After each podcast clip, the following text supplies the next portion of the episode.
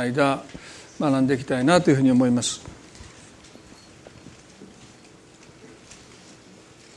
まあ、世界中でクリスマスがお祝いされています。イエス・キリストのご生誕から2000年が経ってその方が亡くなっているのにクリスマス、まあ、誕生日を祝うということは、まあ、基本的に珍しいですよね。まあ、その人が生きてる間はお誕生日祝いますけどももう亡くなったら基本的にはその誕生会をするということはあまり聞いたことありませんが、まあ、2000年も間世界中でこのイエス・キリストという方の誕生を祝い続けているその理由ですよね。それが2000年経った今の時代に生きる私たちにとってとってですねどのような意味があるのかそのこともご一緒に考えていきたいなというふうに思います。でこの救い主の誕生という約束は、ま、旧約聖書のもう一番前の方から出てくるんですね。でそれが創世記の3章の1415節にもう聖書のもう最初の最初から救い主が与えられるというこの約束は語られています。その箇所をまず最初に読みしたいと思いますね。創世記の14と15です。神である主は蛇に仰せられた。お前がこんなことをしたので、お前はあらゆる家畜、あらゆる野の獣よりも呪われる。お前は一生腹ばいで歩き、塵を食べなければならない。私はお前と女との間に、またお前の子孫と女の子孫との間に敵意を置く。彼はお前の頭を踏み砕き、お前は彼のかかとをかかとに噛みつく。アダムとエバが現在と言われる、まあ、神に反逆するという罪を犯した直後神がアダムとエバに罪の刑罰を語る前にこの蛇に向かって罪の刑罰を語られた。で聖書はこの蛇というのはですね神に敵対する悪の存在サタンの象徴として描いていますね。ですからこの蛇に対する罪の刑罰の中に救い主の約束というものも語られているんですね。まあ、ここに私たちは神様の慈愛深さというものをまず覚えますね。私たちは人に対して裁く時ですね、まあ、容赦なく裁きますね。でも神の裁きの中にも神は希望を語っておられるんですね。その刑罰の宣告の中に救い主の約束が語られているんですね。で、この約束はこうです。私はお前と女との間にまたお前の子孫と女の子孫との間に敵意を置く。彼はお前の頭を踏み砕きお前は彼のかかとに噛みつくとありますね。でここで彼と出てきます。一体誰のことなんでしょうか？この彼こそが救い主です、彼はお前の頭を踏み砕きお前は彼のかかとに噛みつくとおっしゃった。ここに十字架が示唆されています。確かにキリストはあの十字架の上で苦しめられ傷つき死んでいかれました。多くの人はそこでもう歴史が終わるんですね。ああイエスも単なる人であった結局は捕らえられて殺されてしまった。まあエホバの証人の方がね聖書を持って多くね訪問されてますけれども、まあ、エホバの証人の方はですねイエス・キリストは十字架で死んでしまった。ピリオドですね。終わってしまった。イスラム教だってそうですよね。イエス・キリストは預言者だったけども不運不運にも捕らえられて殺されてしまった。ピリオドですね。多くの場合人の生涯死をもって終わります。立派な人だった。でもその最後は悲惨だった。捕らえられて殺されてしまった。で歴史はキリストについてこれ以上語りませんけども。でも3日後にあの神様約束された彼はお前の頭を踏み砕くといった。そのことの意味が明らかになりました。それはすなわち私たちの敵とは何でしょうか。それは死です。どんな立派な人生も死をもって虚しくなります。私たちはねその事実をうすうす知っています。やがて私たちが生きたことすら私たちがこの人生でロークしたこと涙したことをそれもやがて忘れられてきます。私たちは自分のおじいちゃんまではよく知ってるけどそのひいおじいちゃんその上はもうほとんど私たちは心にも留めないんですね。人は忘れられていく存在です。聖書は罪の棘は死である。イエス・キリストは十字架で殺された3日目の朝死を打ち破ってよみがえってくださった。まさにこの復活が彼はお前の頭を踏み砕くとおっしゃった勝利なんですよね。私たちはそのことを今朝少し心に留めながらもう一つのこの約束の中にこう首をかしげるような言葉が出てきます。それはこうですね。私はお前と女との間にまたお前の子孫と女の子孫との間に敵意を置くと言いました。彼救い主は女の子孫を通して与えられると聖書は約束しました。で最初おそらくこのことを聞いた人たちは首をかしげたんじゃないかな、ね、女の子孫を通して救い主が与えられる、ね、男の子孫の間違いじゃないかって。なんで女の子孫なんだって、ね、聖書の中にはいつもこういう表現がありますね。例えば、まあ、開かなくても結構ですけどもアダムは節を生んだっていう表現ですね。まあ、節っていうのは3番目の息子ですけどもアダムは3番目の息子節を産んだって書いてます、まあ、私たちはこう産むのはお母さん母親だってね。でも聖書の概念をですね父親が子供を産んでるアダムが節を産んだ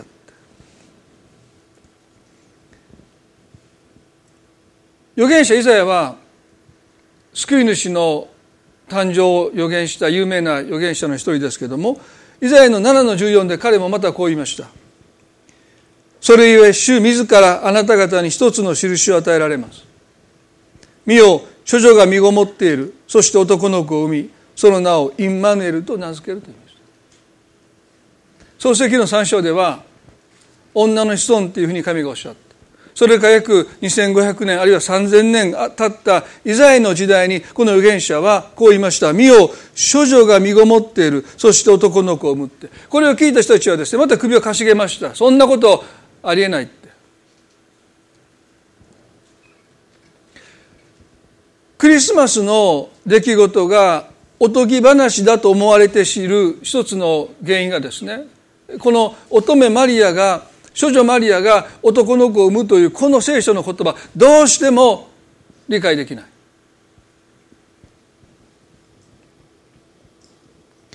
皆さんね歴史の中に実に多くの人が世界の表舞台で自らが神だと名乗りました。ね。まあ数えればもう数えきれないほど自らを神と名乗った人たちはいますよね。で共通点は何かというとですね彼らはその男子の男系の秩序の中に自分がいる正真正銘のですねその血を受け継いでるんだということそれは全て男系の秩序の中で彼らは自ら誇りました、まあ今の天皇陛下は125代目ですね。まあ最近も最後のお言葉を発表されて、まあ、私も今日朝テレビで聞いてて、まあ、感動して泣きそうになりましたけれどもね、まあ、本当に立派な方だったと思います。でこの125代続いていくこの日本の天皇制もですね基本的には男系の中に天皇を持つ人が、まあ、その継承していくですね、まあ、今男の子が生まれなかった時に果たしてそれでいいのかという議論が延々と続いてますけれどもやっぱり男系なんですよね。その血筋の中に生まれてくることによって自らがふさわしい人間だと歴史の中で人々は自らを神として位置づけていったんですね。なぜ救い主は女の子孫として？以前はね処女が身ごもって男の組むってなんでこの人だけこんな不思議なかつて誰もが誇らなかった女の子孫女系の中で自らを位置づけてお生まれになったのかそれがクリスマスの不思議の一つですイスラエルには大祭司と呼ばれる祭司がいましたでこの大祭司っていうのは一年に一度だけ死聖図という大祭司しか入ることが許されなかった最も清い聖女に入ることが許された。まあ言えばイスラエルの中で最も神に近い人でした。大祭司になれるのは男系です。アロンというモーセのお兄さんの血を引くその男系の子に生まれた人だけが大祭司になれた。ですから聖書の中でも最も神に近いとされた大祭司ですら男系の中に生まれてくることが絶対条件でしたなのに救い主はどうして女の子孫として生まれてこられるんでしょうかなぜ乙女マリア処女が身ごもって生まれてこなければならなかったのか。新約聖書の中にマタイという人はユダヤ人にイエス・キリストこそが約束されたメシアキリスト救い主だということを伝えようとしました。ですからマタイの福音書は系図から始まるんですね、まあ、私たちにとってこの系図っていうのはあまり意味を持ちませんけどユダヤ人にとってもう系図が全てです。そして旧約を通して救い主はアブラハムの子孫としてそしてダビデの子孫としてお生まれになるということがすでに語られていた。ですからイエス・キリストという方がアブラハムの子孫あるいはダビデの子孫でなければもう前提条件が崩れます。この人がどんな素晴らしいことをしたとしても人々は彼を救い主として受け入れることはしなかった。ですからマタイはねマタイの一章の一節最初にこう書くんです。アブラハムの子孫ダビデの子孫イエス・キリストの系図と言いました。この方こそアブラハムの子孫としてダビデの子孫として来られたということをまず一章の一節で語ります。でアブラハムから数えて42代目です。イエス・キリストがお生まれになった。でこの時のこのマタイの系図の書き方が他の人とは異なった表現をしますね。ちょっと読みたいと思いますマタイの1の16です。ヤコブにマリアの夫ヨセフが生まれたと。ここでもですねヤコブという父親にマリアの夫になるヨセフが生まれたと書いてますね。次こうあります。キリストと呼ばれるイエスは、このマリアに、マリアからお生まれになった。イエス・キリストだけこう書いてるんです。このキリストと呼ばれるイエスは、このマリアからお生まれになったって。ここをマタイは強調するんですね。ヨセフの子ではなくて、マリアからお生まれになったって。聖書はずっとですねその父親の名を挙げてヤコブにマリアの夫ヨセフが生まれたと表現をするのにこのイエスに至ってはキリストと呼ばれるイエスはこのマリアからお生まれになったマタイが伝えたかったのは「見よ処女が身ごもっている」と言ったあの予言の中で語られたあの女性こそがあのマリアなんだ。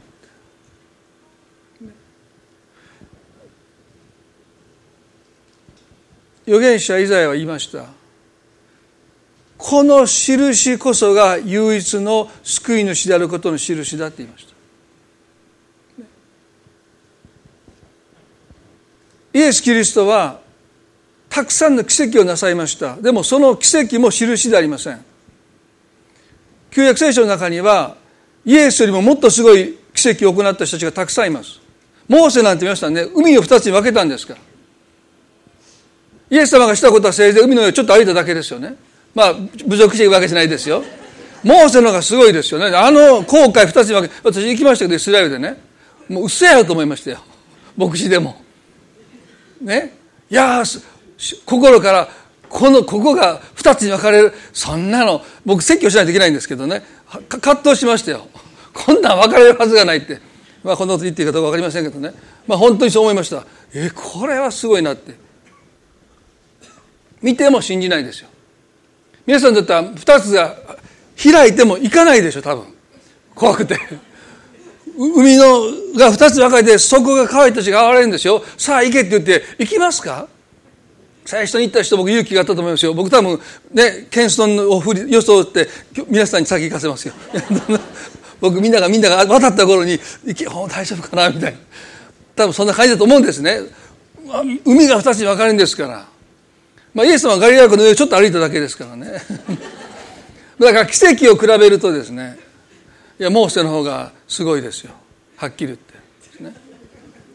だからこの方確かにたくさんの奇跡なさったんだけどでもそれは別にこの方が救い主だっていう印ではない。いざ言いました。唯一の印はこの方が救い主であることの唯一の印は乙女マリアから処女マリアから生まれたというこの事実だけだって言いました。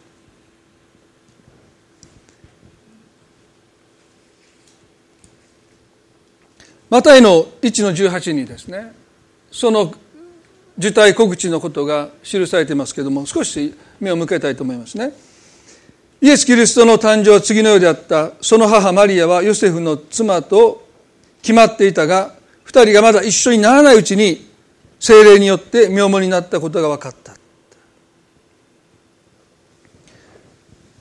ヨセフと婚約していましたけれどもまだ一緒にならないうちに精霊によって身重になったことが分かったというあの女の子孫として生まれる処女が身ごもっているというあのイザヤの予言それはここに来て精霊によって救い主イエスを身ごもるということをもって成就しました。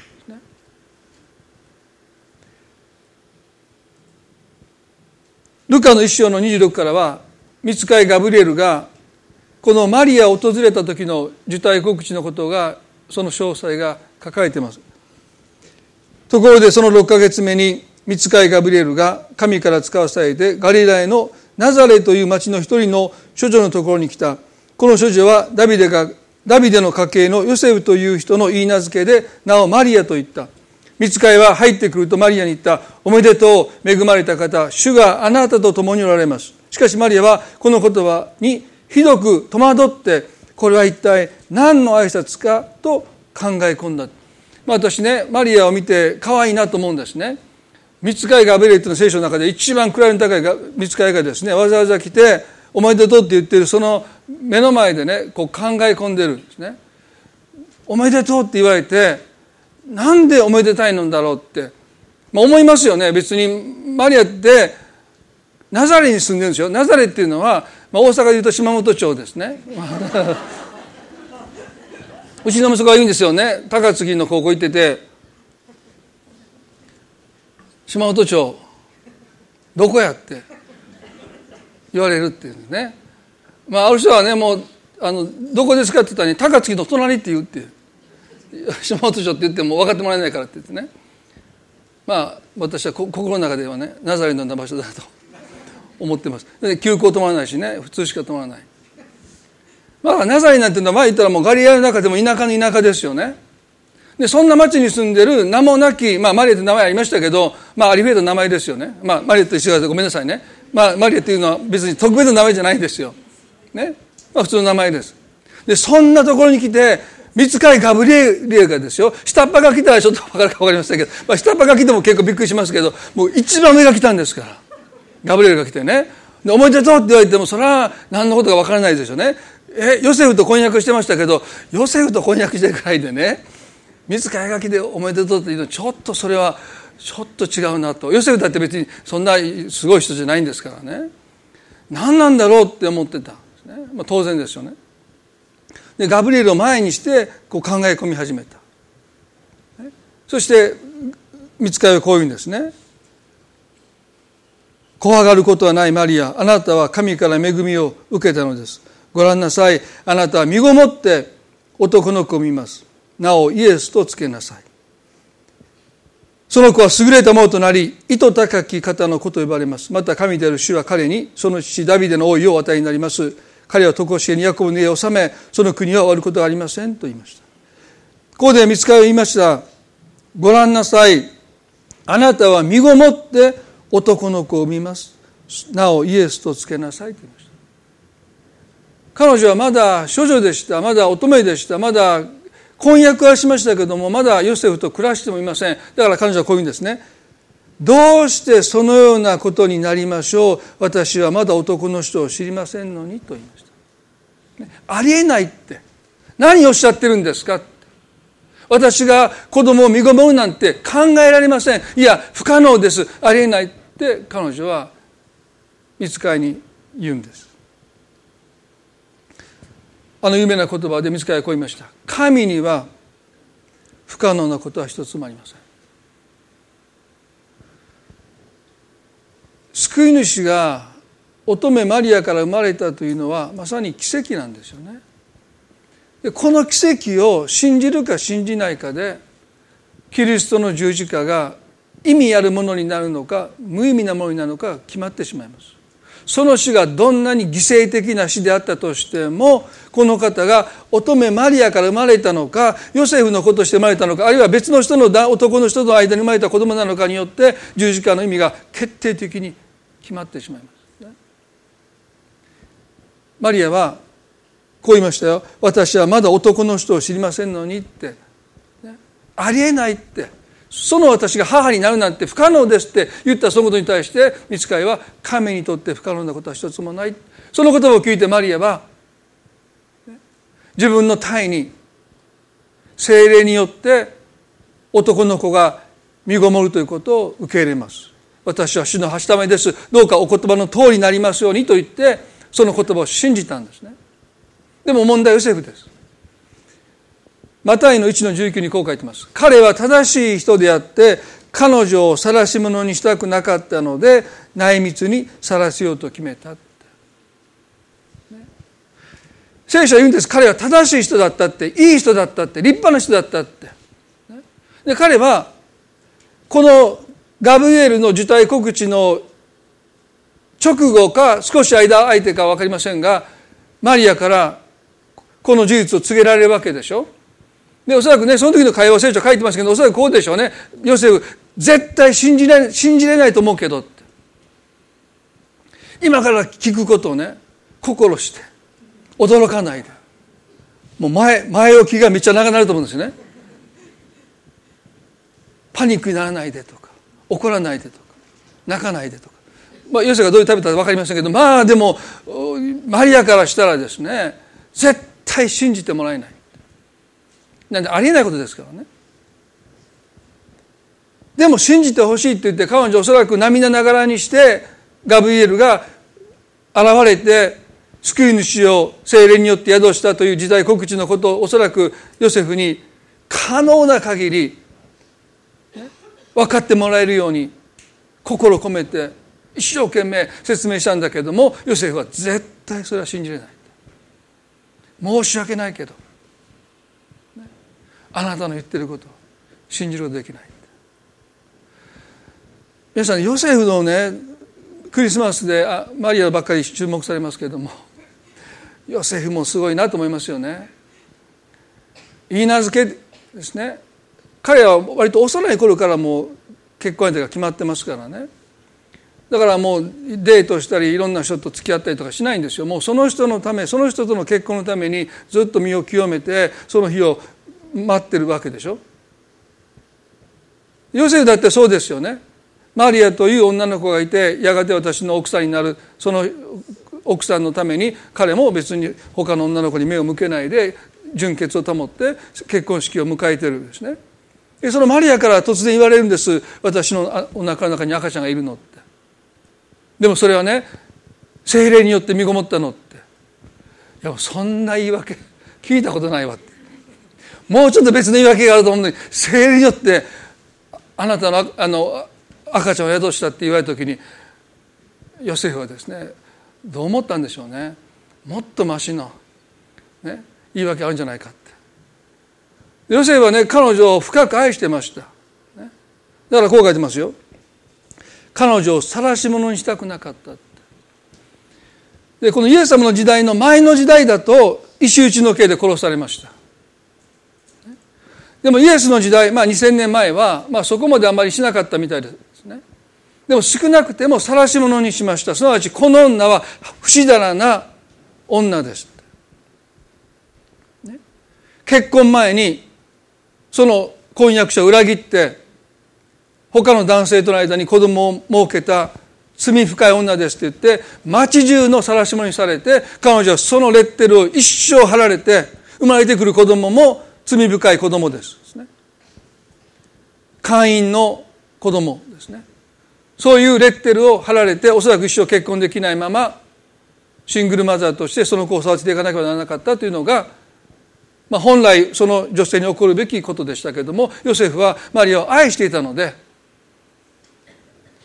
彼女を晒し者にしたくなかった立派な人ですよね。普通だと晒し者にしたいと思うんです。裏切られたんだから仕返したいと思うんだけど彼はそうしたくなかったそれだけじゃないんですよ。こう書いてます。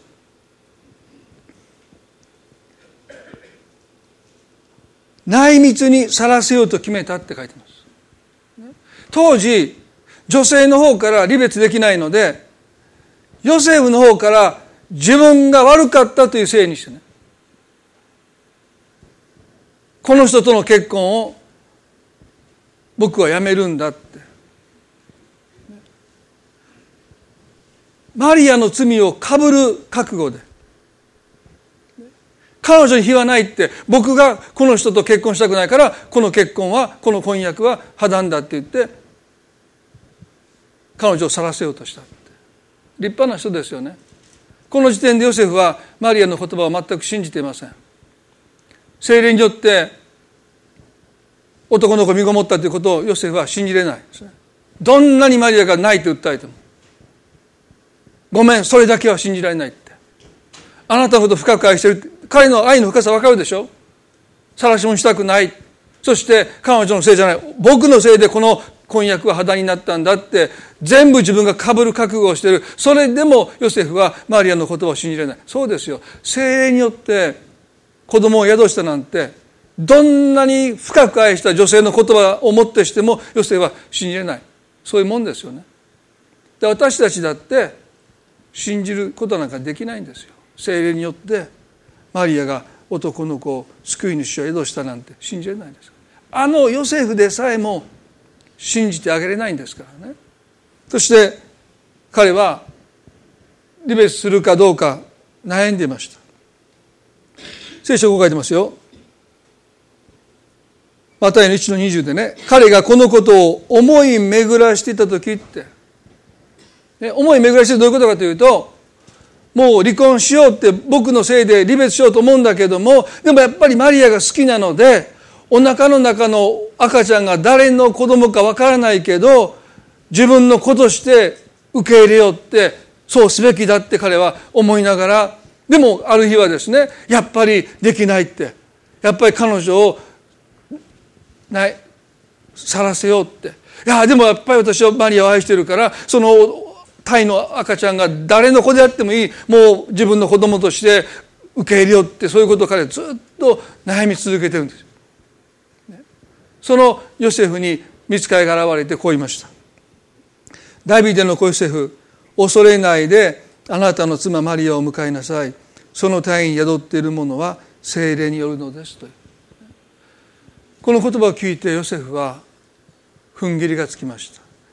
100%信じたかどうか分かりません。でも少なくても彼はその言葉を受け入れます。そしてマリアを自分の妻として迎え入れる決心をするんですね。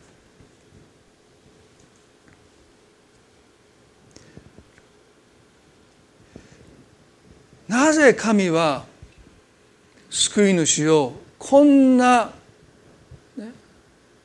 ある意味ではもうヨセフとマリアの子として生まれればいいのに周りくどいことをずっとしながらですねなぜイエスという方がヨセフとマリアの子じゃなくて精霊によってマリアに身ごもって生まれてこなければならなかったのかそれは見つかりの次の言葉に示されてますね。マタイの1の21で「マリア男の子見ます。その名をイエスとつけなさい。この方こそ」と書いてます。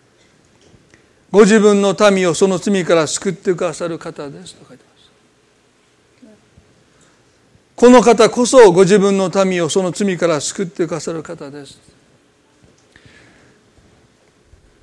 多くの人は人生で救いを求めています。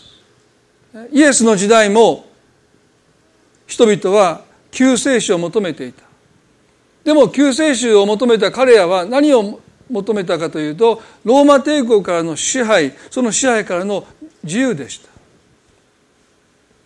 多くの人は何から救われることを願っているのか。イエス・キリストが救い主だと言われるのはですね私たちの罪から私たちを救ってくださるという。この罪とは何でしょうか？イエスが私たちを救おうとしてくださっている罪がわからないと私たちはこの方が救い主だということがわからないし救い主としてこの方を心にお迎えする必要性も感じません私たちが救われるべき罪とは何でしょうか？ある人はね罪と聞くと私はひどいことを犯罪を犯してませんそういう意味ももちろん含まれますけれども聖書が言うところの罪とはこうです。まあいろんな定義があります。で私はこう思うんですね。それは神を愛せない。神を信じれない。神を信頼できない。神に従えないというそれが罪そのものなんです。神を愛せないのが罪です。神を信じれないんです。神を信頼できないんです神に従えないどんなに信じようと思っても信じれないんですよ。それが罪なんです。それが私の中にあるって。やっぱ単数形の罪ですよね。複数形私たちいろんなことしてしまいます。それは複数形です。でも全員に共通している。聖書が義人はいない。一人もいないって。そういう私たちどんな高貴な人もどんなにまあ意味ではもうテレビを賑わすようなひどい人の中にも全く共通の罪があります。それは神を愛せない。神を信じれない。神に従えない。神を信頼できないという罪です。でこの罪からキリストは私たちを救うために来てくださったんだ。でもその条件は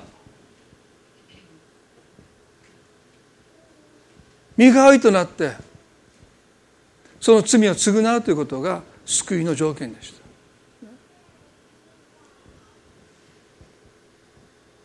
義人はいない一人もいないと聖書が言うときに私たちは人が人を救うことはできないですね私たちは神の目に同じ罪を持っているんです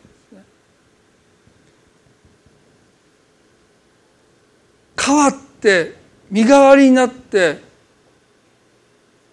私たちのために十字架の上で死んでくださったイエス。その十字架の死が救いとなるのはこの方に罪がないということが絶対条件でした。そうじゃないとどんな立派な死もそれは単なる死でしかありません。でもイエス・キリストの十字架の死が私たちの救いになるためにはこの方に罪がないということが絶対条件です。どんな奇跡をしたかなんか関係ないんです。この方は十字架につけられたキリストこの方だけに罪がなかったのかやっぱり私たちと同じように罪を持ってたのか。そのことによって十字架の意味が全く変わってきます。なぜ聖書は女の子孫を通して少女が身ごもって精霊によって男の子をその体に宿して生まれてこなければならなかったのかそれはイエス・キリストが神の子として生まれてこなければならなかったすなわち罪のないお方としてこの地に来てかさらなければこの方がどんな立派なことをしたことをもってしてこの人が救い主になれるわけじゃないんですね。罪がないお方として罪ある私たちの罪を身代わりに引き受けてくださって十字架で死んでくださることをなしにしてこの方が救い主になることはありえないからです。第一ペテロの2の24でペテロはこう言いました。ですから自分から十字架の上で私たちの罪をその身に追われました。それは私たちが罪を離れ、義のために生きるためです。キリストの地傷の上にあなた方を癒されたのです。ここではっきりとね、ペトロと一緒にこう言いました。自分から十字架の上で私たちの罪をその身に追われましたって。他者の罪を身代わりになって身に負うために求められたのは罪がないということでした。でもこの世界に生を受けた人の中でどんな立派な人であってもあの正しい人とヨセフが言われましたけどあのヨセフですら罪がありましたよ。聖書が正しい人と言ってもですねそれは人間的に立派なだけであって彼の中にも罪がありました。ヨセフも身代わりにはなれないで。も精霊によって身ごもった救い主イエス・キリストは神であるのに人の姿を持ってこの地に来てくださって33年の生涯の中で一度も罪を犯すことなくあの十字架の上でもこの方は呪いの言葉を口にすることもなく最後にこう祈って死にました父を彼らの罪を許してください彼らは何をしているのかわからないのです。でこの時にローマの百人隊長がイエスの前に立っていました。でローマの百人隊長っていうのはね100人の猛者を治めるまあローマの中では最も信頼されるリーダーですよね。一人でも大変ですよローマの兵士なんてね。もう戦士の中の戦士ですからね100人束ねてる人望もあってそれなりの戦績もあって、ね、そういう人がイエスの前にこの十字架の処刑のいわば責任者として立っていたわけですよね。でこの人は十字架で処刑されている人たちを何人も何十人も何百人も見てきました。でどんな立派な人も十字架の上であの苦しみの中で全ての見せかけの自分が剥ぎ取られてそして温厚な人も叫びながら人を呪いながら死んでいくのを当たり前のように目にしてきたわけでしょ。でもね聖書公開です。彼がイエス様に立っていて息を引き取ったイエスを見てこう言いました。この方こそまことに神の子であった。神を信じない。キリストを処刑する側の人間です。で100人対象なんて感傷的にもならないですよセンチメンタルだからもう無縁ですよね。人を何のためらいもなく殺せるのがローマの兵士ですからね。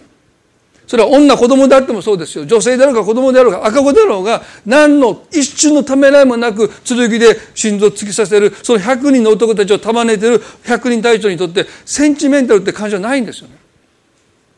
その彼がイエスのあの最後の息を引き取る姿を見てこう言いました。この傘こそ誠に神の子であった。すなわち彼には罪がないって。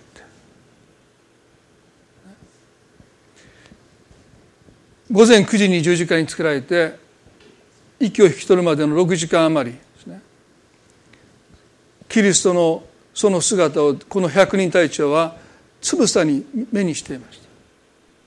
で彼はこういうんですね。こう思ったと思いますよ。この6時間でたった一言の呪いの言葉も不平も不満も口にしなかったこの人がおぎゃーと生まれた瞬間からこの十字架にかかるまで一度も罪を犯さなかったって言っても私は信じるって。この6時間で人間の覆い隠してみたものを全部剥ぎ取られて裸の姿がさらけさせるその醜さといったらもう目を追いたくなる。あんな立派な人がこんなこと言いながら死んでいくんだって。そんなことをずっと見てきた彼がね彼こそはまことに神の子であった。彼こそは救い主だって。ローマのイエスを処刑した責任者が無残に蔑まれて裸にされて死んでいくキリストを見て告白しました。皆さん聖書はイエス・キリストが私たちの罪の身代わりとなってその罪を全部引き受けてくださって罪のないお方なのにご自分でその死をもって償ってくださった。そのことゆえに私たちは罪から離れるんだってすなわち神を愛することができるんだ神を信じることができるんだ神に従うことができるんだ神に信頼することができるんだそれが救いなんです。もちろん私たちは失敗もこれから続けますよ。いろんな罪を犯すかもわからない。でも少なくてもこの方を心に私たちがお迎えした時に決定的に私たちが経験できるのはこの罪から離れること。すなわち神が神を愛せるようになった自分を発見します。目にも見えない見たこともない神を信じることができるようになっていく自分を見出します。聖書の言葉なんてどこに保証があるんだ根拠あるんだっていうこの聖書の言葉を私たちは信頼して魂に安らぎを持って生きることにいや生きることができることに私たちは気がつきます。救いとは神を愛せること。救いとは神を信じれること。救いとは神に信頼できること救いとは神に従えることです。このことのためにイエス・キリストは精霊によって身ごまられてお生まれになってくださって一度も罪を犯すことなく十字架の上で私たちの罪を身に負ってくださった。この方だけです。ガブリエル言いました。この方こそキリスト教を排他的だって私たちは他の宗教をとやかく言う資格はありません。でも少なくても私たちが信じることはこの方が罪なきを方として私の罪を身に負ってくださって十字架で死んでくださったんだと信じるべきです。そしてその方をここに迎える時に私たちは罪から離れて神を愛せるようになってきます。そして今私たちは神を愛しています。神を信頼しています。神を信じています。神に従っています。完全ではありませんけど。でもそれでも私たちは神を愛しているんじゃないでしょうか。これが救いです。神様はその救いに全ての人を招き入れたい。そう願っておられると信じます。どうかこのクリスマスイエス・キリストが皆さんの救い主となられることを心から願っています。一言お祈りします。